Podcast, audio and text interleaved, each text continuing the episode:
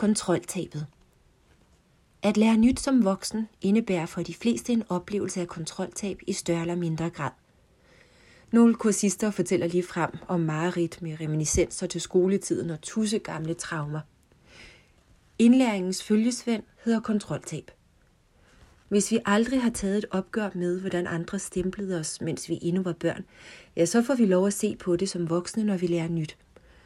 For andre stemmer, der er blevet til en form for indre stemme, vil definere vores indlæring, dens hastighed, dens stemning, dens succes.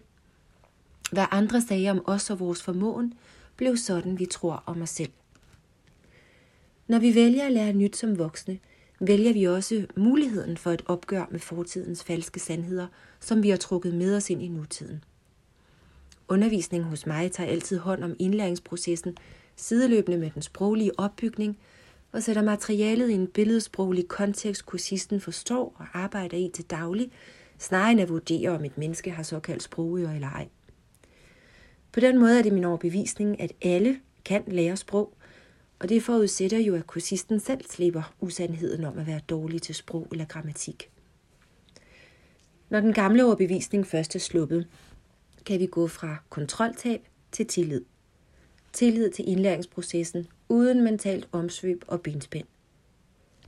I kontrollens rige hersker utålmodighed, i tillidens rige tålmod. Kontrol og utålmodighed er kendetræk ved vores samfunds rytme og kan derfor være virkelig udfordrende at bryde med.